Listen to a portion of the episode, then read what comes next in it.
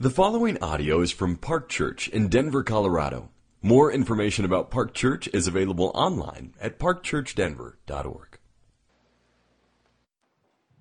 We are in Matthew chapter 1, the book of the genealogy of Jesus Christ, the son of David, the son of Abraham.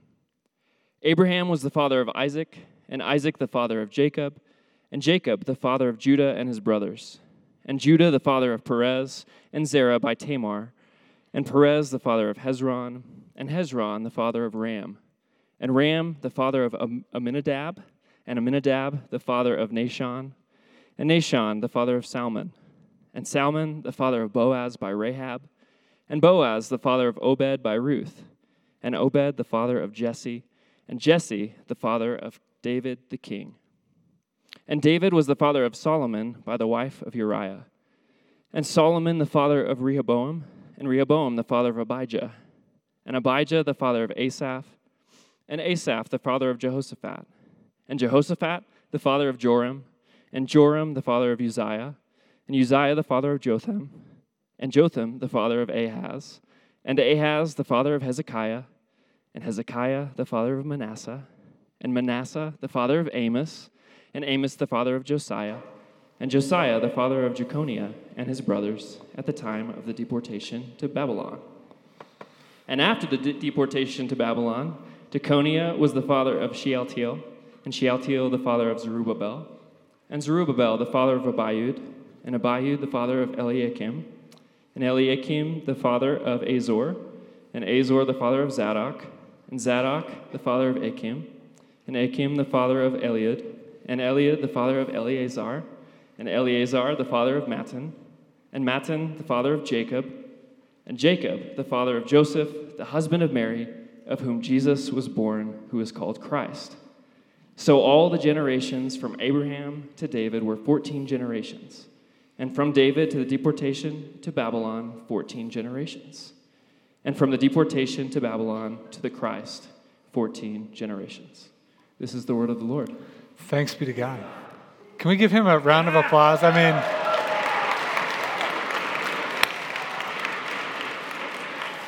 it's incredible. It's incredible. If the content was boring, the delivery was on, on point. Um, my name is Gary. I'm one of the pastors here at Park Church. Uh, I'm excited. I have so much kind of like pent up energy in starting this series. And so, just like, I need to take a deep breath and remember that God is with us. He's here. Um, we're going to be jumping into the series uh, here in a second. Before we do, we've mentioned we created these study journals. Um, unfortunately, we, we submitted to the printer, ordered hundreds of copies of these study journals, and the printing company had some issues with their binding machine. And so we got like 100 of them. And so we've distributed them throughout the services, and they're all gone. They're just like, uh, lost them really fast. So we'll have a lot more uh, next week. We'll have hundreds more next week. So sorry for that. I feel like a lot of people have been asking the question. So I'm just answering it for all of you at the same time. Uh, there are no more left. We'll have them available next week. Um, let's take a moment. Um, God is with us. Jesus promised at the very end of Matthew. In fact, it's the last words of Matthew. And behold, I'm with you always, even to the end of the age.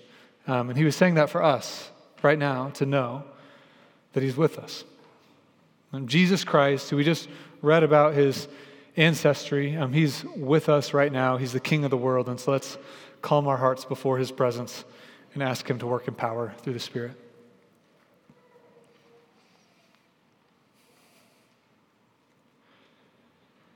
Um, Jesus, we are so thankful. I'm so thankful for your faithfulness to us. So thankful for the way that you pursue us, that right now we can gather together um, and we know because you promised that you're with us. And so, kind of hanging on to that promise, I want to ask that you would walk among us and that you would do powerful things through your spirit this morning. Um, that you would help um, the weary to find rest in your love, that you would f- help those who are wandering to hear your voice, to come home, that you would help uh, those who are feeling stuck in life or maybe caught in shame to find forgiveness and cleansing and healing through your blood, that you would in power, help us to see your glory and your beauty and the goodness of your kingdom, and that you would liberate us. Um, as a church, we're praying um, not merely uh, for kind of a, series where we learn interesting things about you, but we're praying that you would unleash power on us that we would be a people that live for your kingdom and for your glory and for your name in the city. Um, Denver is yours, Colorado is yours, America is yours, the nations are yours, and we want everyone to know you as king, but we need you to pour out power on us, that your kingdom and your glory would be things that we treasure and that we live our lives for. And so, Holy Spirit, would you work in power among us? In Christ's name we pray. Amen. The book of the genealogy of Jesus the Christ, the son of David, the son of Abraham. Um, these are the opening lines of not just the gospel according to Matthew, but they're the opening lines of the New Testament. Um, there are words that have been shaping people and generations for years and years as people say, Who is Jesus? I want to learn more about this person that people are worshiping, that people talk about, and they will open up their Bibles. And maybe they have a friend that says, Hey, why don't you start in one of the Gospels? And they open up to Matthew and they read the book of the genealogy of Jesus the Christ, the Son of David, the son of Abraham. Um, this is how Matthew's opening up the gospel because it gets right to the heart of what his whole gospel is about. And I just want to start here and say this is what the whole gospel of Matthew is about. It is offering to us good news that Jesus is the king for whom your heart is longing. He is the king for whom your heart is longing. And he has come to establish a kingdom for which the world is waiting. The whole world, all people everywhere have in us a longing, an anticipation for the world made right. And that longing is a longing for the kingdom of God. And Matthew is a story where he is setting up Jesus not as a mere historical figure, not just as an interesting teacher, not just as a moral exemplar. He's, he's lifting up Matthew as good news for you. This is the king for whom your heart is longing, and he's come to establish a kingdom for which the world has been waiting and waiting and waiting, like on tiptoes. All of your hungers, all of your thirsts, all of your desires are ultimately longings for the kingdom of God. And Jesus is the king who's bringing the kingdom. And that's what Matthew's all about. Now, all throughout the story of Matthew, Jesus is going to be going, showing what the kingdom is like and showing what he's like as a king. And it's a different type of king and it's a different type of kingdom. He's a, he's a bit of a upside down king, establishing a bit of an upside down kingdom when you set it up against not just our own kind of expectations of what a king should be like, but even against the expectations of the people of Israel and what they thought the kingdom of God would be like. And all throughout the story, as he goes, you begin to see the way his power and his presence brings transformation and restoration to people and individuals and families and communities and cities and nations. And as he goes through the story, there's this repeated fr- refrain all throughout the story as he cries out to person after person You, follow me. I want you to follow me. I want you to follow me. I want you to follow me. And this king is going, showing what the kingdom of God is like, and it is inviting all of us to follow him, to trust in him, to give our allegiance to him, to orient our lives around his presence, to submit our lives to the goodness of his reign, to watch the way he lives, watch the way he loves, watch the way he serves, watch the way he heals, watch the way he speaks, watch the way he cares, watch the way he draws in these people with tenderness and confronts these people with authority. Watch his life and model your life after him, that you would like be an apprentice to the king. And it's a powerful story that's going all throughout Jesus' life saying, He is the king you've been waiting for. He's establishing the kingdom of God, and He's inviting you and me to be a part of it. And that's really, really good news. And that's what these first verses of Matthew bring us right into the heart of the whole story. Uh, the genealogy can feel a little bit boring, it is loaded with themes, but this first line in particular um, is pretty stunning. And so, what I want to do this morning is I just want to unpack one idea from this first line and then one idea from the genealogy. And we're going to look at this, and these are themes that are going to be carried all throughout the whole story. The whole series through Matthew are going to be revisiting and unpacking and developing these two primary themes. And the first one is this, and it might feel simple. We're going to talk about why it matters, but it is good news. Jesus is establishing the kingdom of God. Have good news. Jesus is establishing the kingdom of God. You're like, okay, that feels compelling and exciting. Uh, why, why does that matter? What does that mean? Well, I, want you to, I want you to see what Matthew's doing right here in the first verse. If you close the Bible, open it back up or turn it on, I want you to see this the, the words Matthew uses to open up this gospel. Here's what he says The book of the genealogy of Jesus Christ, the son of David, the son of Abraham. Um, this word genealogy, we're going to talk about it more in a minute, it has a lot of different kind of like, it's a very loaded word, but one of the translations could be the origins. These are the origins of Jesus. And so if you're familiar with origin stories. Maybe you're, you're a fan of Marvel movies or something, right? And you're like watching the origin story of Doctor Strange and the origin story of Iron Man, and the origin story of all these people. And then you get to these moments, these stories where you're going to see something like Infinity War or Endgame, and it's taking all these different themes and it's bringing them together. And if you know the origins of these key players, if you know where they've come from and what's going on, not only does the whole story make sense, but the kind of significance of those moments and those kind of culminating scenes are, are loaded with power. And that's a, a little bit of what Matthew's doing right here. In fact, over the first four chapters, all the way through chapter 4, verse 11 or 12, Matthew's going to be laying out the origin story of Jesus. He wants you to know where he's come from. He wants you to know about his ancestry, the story he's entering into. He wants you to know about his family and the way that God has brought him into this world, because it's a powerful story. And it shows us something about the nature of the kingdom of God when we look at the origin of the king.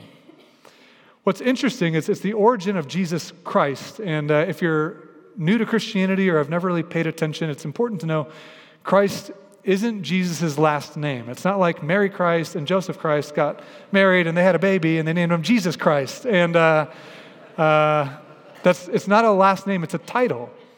Uh, it's a title. The Greek word Christos for Christ is a translation of a Hebrew word for Messiah. It's Jesus, the Messiah. It's Jesus, the anointed one. Jesus, the one that the world has been waiting for. Jesus, the one that we've been anticipating. Jesus, the long awaited King. He's presenting Jesus out of the gate. He's not like, hey, I'm going to wait till you can kind of figure out, I don't know, is he just a good teacher or is he like a good moral example? Matthew's like, no, Jesus is king. Jesus is king. Jesus is king. And the whole story is about this king and his kingdom. It's a powerful opening line. Jesus is the king, but he's a king that's come into a kind of expectation. He's come into a story. And so he explains he's not just Jesus the Christ, Jesus the Messiah, Jesus the king. He's the king who is the son of David. Um, David was a previous king in the history of the people of Israel. Roughly a thousand years prior to the birth of Jesus, David was king, and D- David was the kind of greatest king Israel had ever known. In fact, a lot of Israelites, when David came, came is like, is this the king that's going to establish peace and security and secure our borders and make sure everything's healthy for the kingdom of God? Is this the king who's going to do that? And they're kind of like waiting and waiting and waiting. And David's like dominating, and everybody's excited about him. And then he looks out of his window and sees a woman bathing on a roof. And he goes down and he sleeps with her. And she gets pregnant. And he's ashamed and terrified about what this is going to do to the kingdom and his reputation. And so he calls her husband Uriah back from the war, and he has tries to get them to have sex with each other to cover it up, but he won't because of various principles that he was holding to. And so then he was afraid, so he had Uriah killed. And that's, that's David. And so is he the king? No, he's not. Uh, he's not the king that's come to make the world right. You know, like he's got, he's got a darkness in his own heart. Like he needs, he needs a king. Uh, he needs a savior. And yet he was promised in 2 Samuel 7 that God would, from his family tree, from one of his descendants, bring a king who would reign forever and ever and ever and establish the kingdom of God that the people had been waiting for.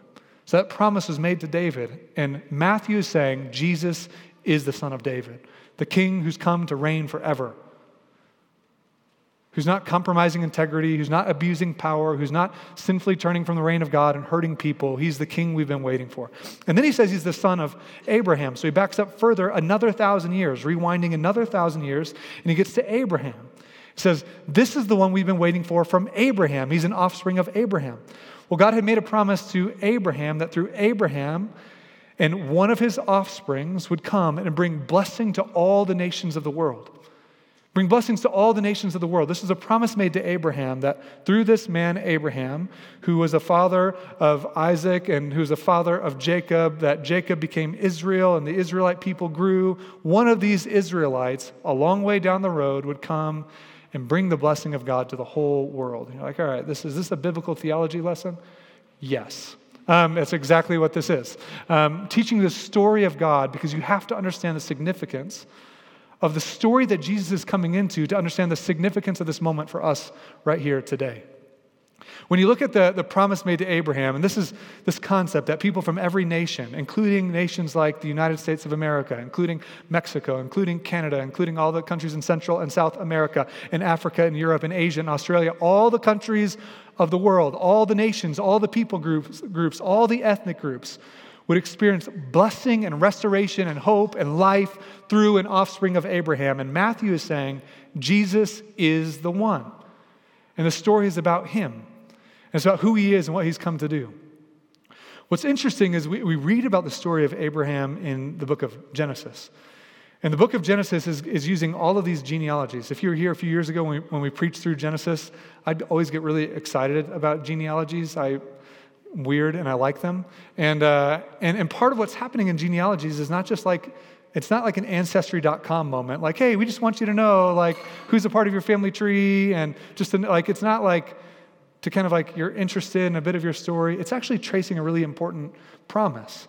If you go back before Abraham, all the way to the very, very beginning, there's this, there's this powerful moment where we see the creation of the world, and God stands as the king creator, this creator king, and he creates a kingdom. And he creates humanity to be his vice regents, to reign with him on his behalf, to walk in his presence, to experience his love, to rest in his care, to, to trust in his sovereign power, and to represent his character as kind of rulers on earth, exercising dominion and cultivating culture and, and building cities and establishing families and filling the earth and flourishing in abundance and peace and hope and love and righteousness. This is the kingdom. And humanity said, we're going to take the world and we reject the reign of the Creator. And, and in rejecting the reign of the Creator, we're going to push against that authority and we're going to essentially mount a coup where we try to take His kingdom and the stuff of His kingdom and we use it for our own selves, our own name, under our own authority, in opposition and rebellion against the King. And we talk about this story all the time, but it's so important. Matthew wants us to remember. It's like, well, where does it talk about creation? Well, actually, the opening words it says, the book of the genealogy. Um, the first two words of the New Testament are biblos geneseos, which is the book of the Genesis. And it's the same words in the Greek translation of the Old Testament, which is called the Septuagint, shows up in Genesis chapter 2, verse 4, where, where like Moses is saying, These are the generations of the heavens and the earth. This is where the world came from. This is where creation came from. I want you to know where creation came from. Then it shows up again in Genesis chapter 5, verse 1, where it says, These are the generations of Adam. And it takes the family lineage of Adam and it moves and moves, eventually getting to Abraham, eventually getting to David, eventually getting to Jesus. And what Matthew's doing, which is so important for us, I'm going to talk about why it matters. If you're like, all right, well, I'm, I'm losing you. It's so important. What Matthew is saying is Jesus is the king for whom every human being was made to worship. And he's come to establish the kingdom that every human being was made to be a part of. He's come to reestablish like a whole new creation. It's a new Genesis, it's a, it's a new beginning, and he wants you to know that you need to think all the way back to the beginning of the story. And so when you go all the way back to the beginning, and humanity rejects the reign of God and is exiled from the kingdom of God, they're essentially kicked out of the kingdom because they rejected the king, and they come in this conflict. And God makes a promise that an offspring of this woman, Eve, will eventually come and will defeat the enemy of God, this serpent who is tempting people to turn away from God's reign. And that moment, this is Genesis 3:15, has set the trajectory for our world ever since. That humanity, and I want, to, I want to paint this picture for you what this means today that humanity separated from the kingdom of God, rebelling against the reign of God, attempting to take the, the raw materials of creation and make our names great. We are doing so, building whole new kingdoms and so this happens in Genesis chapter 1 through 11. And by the time you get to the Tower of Babel in Genesis 11, there's this moment where humanity is saying, We're rejecting the reign of God. We're going to make our names great. We're going to gather together. We can do this. And God, as a punishment to their rebellion, scatters them across the face of the earth. Okay, now this is the part that's like gets a little weird um, for people that maybe have a, have a basic idea of what this story is about. God spreads the people across the face of the earth and actually subjugates humanity to rulers and authorities and spiritual powers that have dominion and exercise dominion over every nation on earth. That every nation, every people group, every culture is experiencing, this theme is all throughout the Old Testament, is experiencing life in a different kind of kingdom, not the kingdom of God. But in these various kingdoms, in every nation, every geopolitical area, every culture, uh, humanity is trying, attempting to forge life, to make our way. And there are spiritual powers, there are human rulers, and there are spiritual powers at play that are keeping people away from the reign of God. Kingdoms. And so, in that sense, United States of America is a kingdom. What we're experiencing life in Denver, Colorado is a kingdom life. It's a life where we're separated from the kingdom of God and we're attempting to find a way to make our names great, to satisfy our longings, to find security and peace and joy and love and acceptance through the things we can do in our own power. And we're doing so as, a human, as humanity separated from the kingdom of God. And what Matthew's saying is Jesus has come back to lay claim of all of it. The king has come back, and he's going to infiltrate every kingdom that's opposed to him and every nation, and he's going to establish his authority as the rightful king. He's coming as this kind of return of the king moment. The king's coming back, and he's establishing his kingdom, and he's inviting every human being into the kingdom of God saying, You don't have to keep trying to forge your own way to life. You don't have to keep resisting my reign. You don't have to keep staying stuck in shame. You don't have to keep spinning your wheels. You don't have to keep being anxious and depressed. You don't have to keep fighting against hopelessness. I'm here and I've come to establish the kingdom of God, and I'm the king, and I have all authority in heaven and on earth. And I want people to follow me and to give their allegiance to me and to be a part of my kingdom from all people groups all over. And this is what Jesus has been doing for the past 2,000 years, is laying claim to his world. It's his world. All of it is his, and he's bringing it under his reign. And Matthew is saying, Good news, the kingdom of God has come. Good news, the king you've been waiting for is here. Good news, you don't have to keep living in rebellion. Good news, God is coming to give mercy and to restore the world that you long for. And the kingdom that, that Jesus has come to fulfill, though, is not what the people of Israel would have expected. It's not what they expected. In fact, a whole theme that's strung throughout the whole Gospel of Matthew, kind of a, a subsurface theme, is this concept that, that Jesus is continuing to poke against the expectations of the kingdom that were prevalent in his society. So the Israelites had a certain expectation of what a king would be like and what he was going to do for them. And they had an expectation about what their problem was in the world, and that was Roman occupation. You know, they had been defeated by Babylon, they had been defeated by Persia, they had been infiltrated by the Greeks, they had been then uh, kind of occupied by the Romans, and they're kind of living in this life. We're waiting for a king to, to fix our situation. And that's not what Jesus was primarily coming to do not the way they expected, at least. And so, in fact, throughout the whole story, we're going to see this, especially in the first four chapters. Jesus is just poking at their concepts of what a kingdom would be like, saying, My kingdom's different than you expect. And I think this is where the rubber meets the road for us today. That we as Christians, just like the Jewish audience in the first century would have done, we try to make Jesus, this king, fit into our concept of kingdom. So we have a concept. Here we are in 21st century Denver, and we have a concept of kingdom. You have a concept of where love comes from and where meaning comes from. You have a concept of the type of sacrifices that you need to make to get the good life that you long for. You have a concept of where security comes from and peace comes from and what community ought to look like. And we have these concepts, and they are likely more shaped by the kind of cultural norms than by what Jesus says and what we see in God's Word. And so then we learn about Jesus and we want to follow him and we want to love him, but we're trying to make him fit in our attempt to build the good life that's very common in our culture. And so you share, off, most of us, share in many ways a concept of the, of the way life ought to be with all of the neighbors around us. And so what we're typically, most of us, not all of us maybe, trying to do in this kingdom, which again is like a kingdom, is not like, it's not like God's country, you know, but we had Christians established America. It's like, no, it's just like all the kingdoms there are Christians and there are non Christians, but the kingdom of this country is not the kingdom of God. And there are spiritual powers that have influenced, and there are cultural norms and rebellious tendencies that have influenced practices and behaviors and cultures and, and kind of a way of thinking about life that has shaped all of us. And so, so we kind of we have this concept that like if if the economy goes well and if I get the right spouse and have the right friends and get into a home and can build some equity in the home and maybe upgrade my home a little bit later and I can get a job and then get a raise and have my kids and save for retirement and have some fun and be like like secure, but also like free and go on vacations and recreate in the mountains. Like, if I can do it, then I have the life I, I, I want. And if Jesus can help me with it, that's awesome. I want Jesus. That'd be great to have like a God. If that also helps me with the sense of guilt and shame that I kind of struggle with here and there, kind of like religious taps into religious longings that are in me, great. But we want Jesus to fit in our project. And I'm not saying any of those things are wrong. But what happens for every single person in the room is there's a gap between what you're wanting to kind of gain out of that at an internal soul level and what you're actually getting out of it. Right? There's a sense of like there's the life I'm longing for and the life I'm actually experiencing, there's a gap. And so you can pose for a little while and you can kind of like keep thinking a little bit more, a little bit more, a little bit more.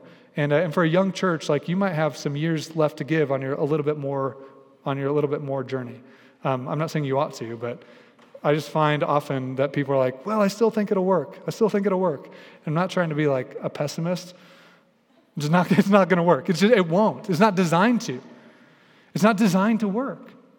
It's building a kingdom apart from the kingdom of God. It's trying to use the king for his stuff, which is the problem in the very beginning.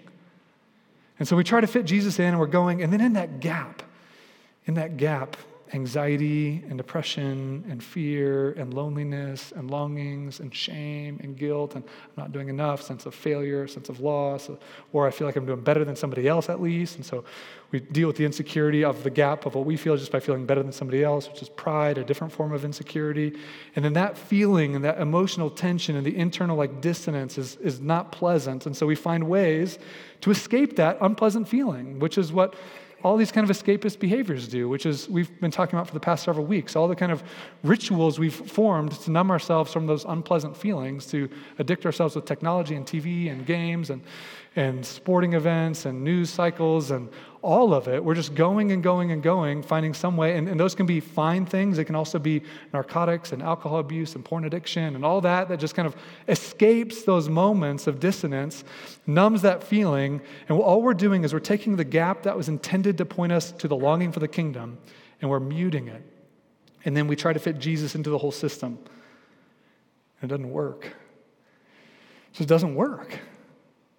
And I think that's pretty common for most of us. Again, pick your poison, right? Like whatever your thing is, but all of us have a thing. If we went one by one, all of us have a thing we're longing for, some emotional dissonance about not getting the thing we long for, and some way to kind of like deal with that emotional dissonance.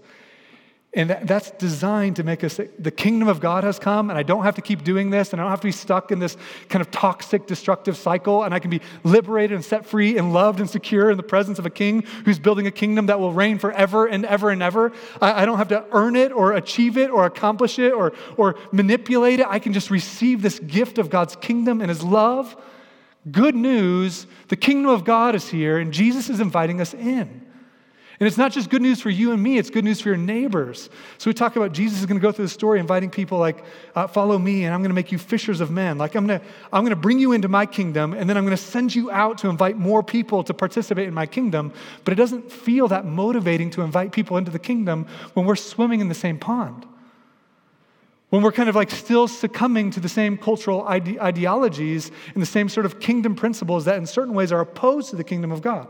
And so, what Jesus is going to do all through the story is show us again and again what God's kingdom is like. He's inviting us, come with me, stay with me, experience my love, rest in my presence, watch my way of life, come under my yoke, and I'm going to show you the kingdom of God, and I'm going to invite you to participate in it. It's a powerful reality. And so here's the question you have to ask, that we have to ask what kingdom are you living for? What kingdom are you living for?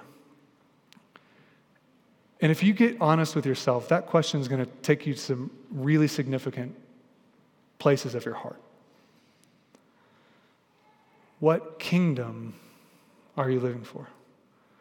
Are you wanting Jesus in your kingdom? Or are you willing to say, Jesus, I want your kingdom?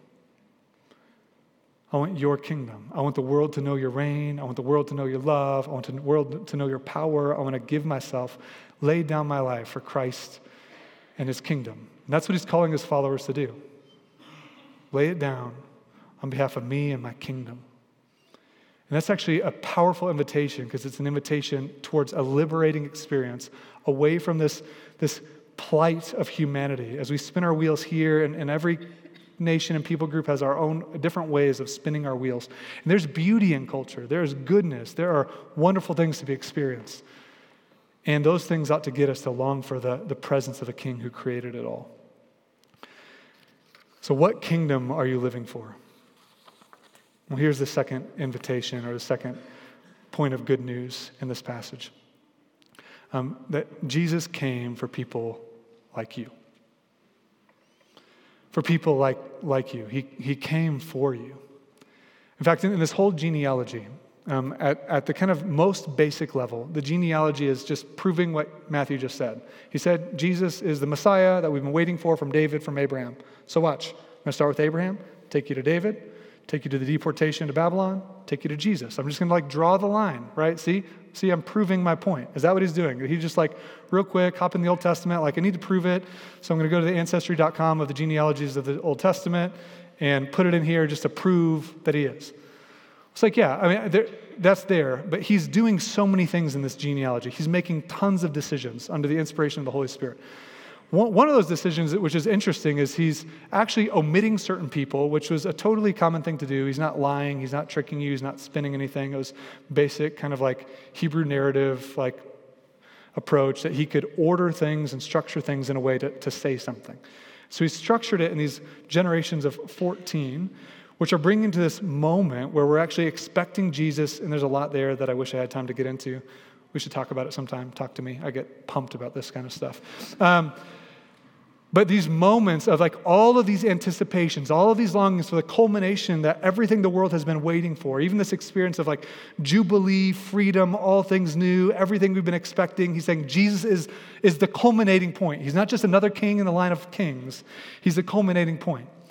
And it's a powerful thing. But what he's also doing, if you're a Hebrew reader, a Jewish reader in the first century, you're looking at the names of these leaders and you're seeing broken story after broken story after broken story. It is a story of failure. Jesus hasn't come for the religious elites. He hasn't come for those that had it all together and figured it out. He's actually come to redeem people who have failed, people who have turned away, people who have fallen short. We're going to see that next week when we learn about the name Jesus and that he's come to save us from our sins. This is a story of people who had failed. Jesus has come for the broken, for the people that didn't get it all together, that finally admit, my project isn't working, and I've been doing it in rebellion against you. I've been resisting your love, resisting your presence, resisting your reign, walking away from your goodness over and over and over, going back to these practices in my life to try to build a kingdom away from you. I've totally failed. And Jesus is like, I came for you. You're exactly who I've come for. Not the people who don't need a physician, but the people who do need a physician. Not the people who don't need a Savior, the people who do need a Savior. And it's stunning to see who he includes in the story. He includes also these um, four women. Before we even get to Mary, who we'll, we'll, talk about Mary more next week, but before we get to Mary, he includes these four women um, in this story. And just the inclusion of women in the story says something powerful that's going to be unpacked throughout the rest of the story. Genealogies in this day and age, in a, in a patriarchal society that had a really negative understanding of gender, was, was to include women in the genealogy in the first place was a powerful, dignifying move. And you see this in the, in the relationship and the nature of Jesus all throughout. As he goes towards people who are socially marginalized, who are oppressed, who are not valued, who are overlooked, who are kind of pushed aside, who are not esteemed in culture, and he dignifies them over and over and over. In that culture, the way he dignified women was so countercultural, so powerful, so provocative, and he did it again and again and again. Some of the primary heroes in the story, even if you think about the resurrection scene at the end of the story, when all the male disciples have fled and they're all freaking out, it's the women coming near to the tomb, it's the women that he entrusts with this good news and sends out as these kind of like bearers of the good news, like the first apostles, bringing the good news to the others, saying, like, we were there, we saw him, he's risen, he's alive. He does this kind of stuff over and over over and over. He dignifies us in our sense of feeling marginalized, feeling ostracized, feeling alone, feeling on the outside, feeling lonely. And like his, the dignity he shows is, is stunning.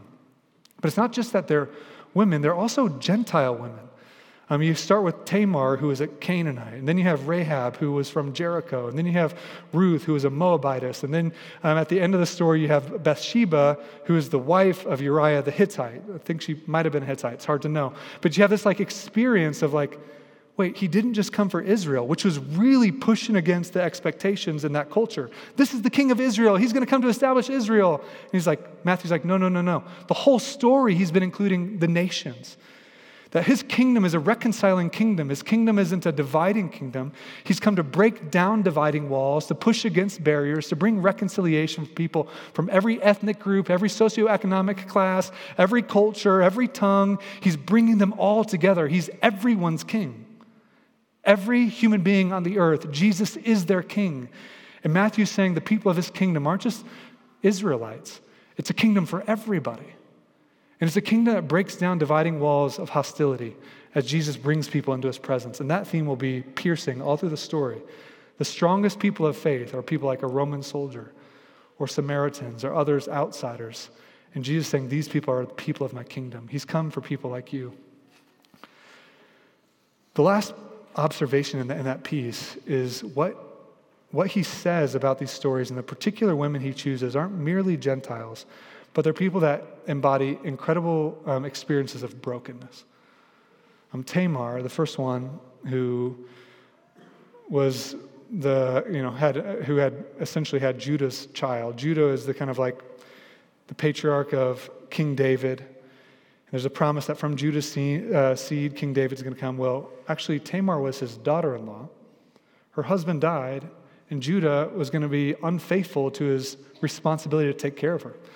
And so Tamar, actually, this sounds weird, but the Bible frames it this way in an act of faith, dresses herself up essentially as a, poses as a prostitute, seduces Judah. Judah is ready for it, sleeps with her, and they have a child. And Jesus is saying, That's a part of my story. These are part of my people. There's pain and there's brokenness and there's shame and there's darkness. And he's not tucking it away. He's not saying, My people are all the kind of prettiest people of the world who have their life together and I'm looking for like the cream of the crop and kind of like top tier folks. He's like, No, no, no, no. My story has always been working through the broken, working through shame, working through trauma, working through deviations and norms that, that kind of like push against, working through people that people are embarrassed of. And he's always doing that. And you get to the same thing with Rahab, who was a prostitute, had been a prostitute in Jericho for years and years, and just thinking about her story and the pain she'd experienced. And Jesus isn't ashamed to call her one of his people. His love for her, the, the power of her faith in the moment where she sheltered these spies from Israel as an act of faith in God and his kingdom. She's like, She's mine. She's a part of my kingdom. She's my daughter. Like you see it again. Ruth was pretty, pretty baller. Ruth was just pretty great, straight, straight through.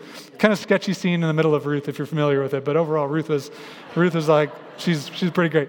But then you get to Bathsheba. You get to Bathsheba, and you know it's like hard to understand what all was happening, but it seems like she was severely sexually, potentially abused by a male in power. And what that meant for her, and then to have that man in power essentially consign her husband to death. And just like, talk about messing you up. And Jesus is like, this is a part of my story. This is, I work, even in the midst of all this pain, I've come for the broken. My people are people that have experienced brokenness and trauma. They've participated in brokenness and they've been affected by brokenness. And I'm bringing them in to, to care for the weary, to bring rest to the weary, to, to mend and bind up the brokenhearted, to cleanse the people that are experiencing shame, to, to wash away this guilt, to forgive people, and to, to bring them together into my love and to make them the people of my kingdom. The kingdom doesn't require you, the king of the kingdom doesn't require you to get, to get your act together.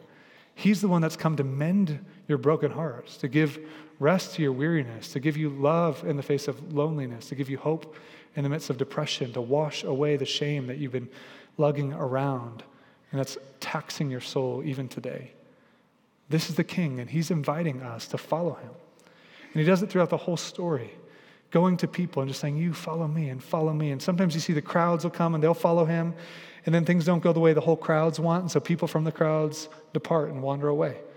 And the same is true. We can gather around Jesus and we want him to be this, this thing, but if he stops being what we need him to be and what we think we want him to be, we are tempted to, walk away. But what you see through the story is those who stay near to him, they watch him show sacrificial love and humility and kindness and a care for the poor and faithfulness to God. And he walks in the power of the Spirit and he's faithful to God's word and he represents God's character and he's confronting oppression and pushing against opposition. And all the way through, it's this like beautiful picture of Jesus. So then why did they kill him? Why did they kill him at the end? Because he wasn't just a good teacher and a moral example. If that's all he was, they wouldn't kill him for healing a guy. They're, they're not just killing him because he ate some food on the Sabbath. They're not killing him because he, he showed kindness to a leper. They're killing him because he claimed to be the king.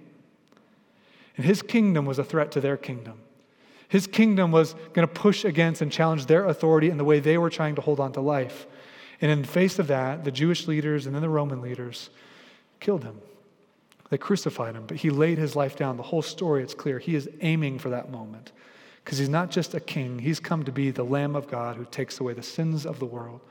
And through his death, through his sacrificial death, we actually see what a king is like, what a king was made to be, what power was given to Jesus for, which is not to be used to abuse or to dominate or to domineer. The power is given to sacrifice. That the enthronement of this king is on a cross. His victory comes through his death. His, his healing power comes through his blood. And we see that come to its full fruition in his resurrection. And Jesus is risen from the dead. And in this risen state, people are learning like glory comes through death, love comes through sacrifice, victory comes through failure. All of these things. And Jesus is then breathing on a people. He says, I have all authority. The whole world is mine. And I want everybody in my kingdom. So go make disciples. Go tell people everywhere good news, the kingdom of God has come, it's breaking in. Good news, the king is inviting you in, people just like you and me, broken failures who have turned every which way. We don't have to get our act together. The king has died for us, and he loves you, and he says, Come in to the kingdom. Experience rest and life and love and all the things you long for. This is the king, and this is his kingdom. And his invitation to you and me, even today, is follow me. Follow me, and I'll give you life. Let's pray.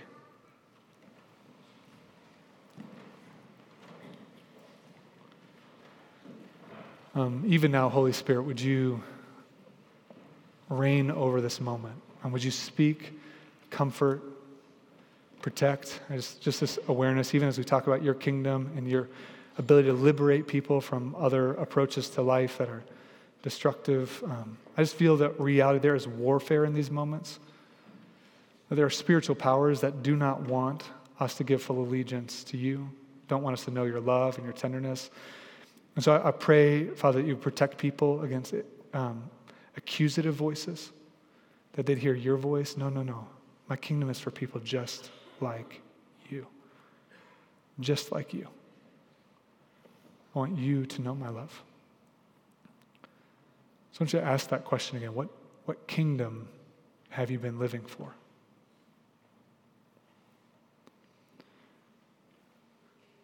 Where have you learned the way of that kingdom? From God's word, from spending time with Jesus and seeing his life and his love and his character? Or is it from cultural norms around us?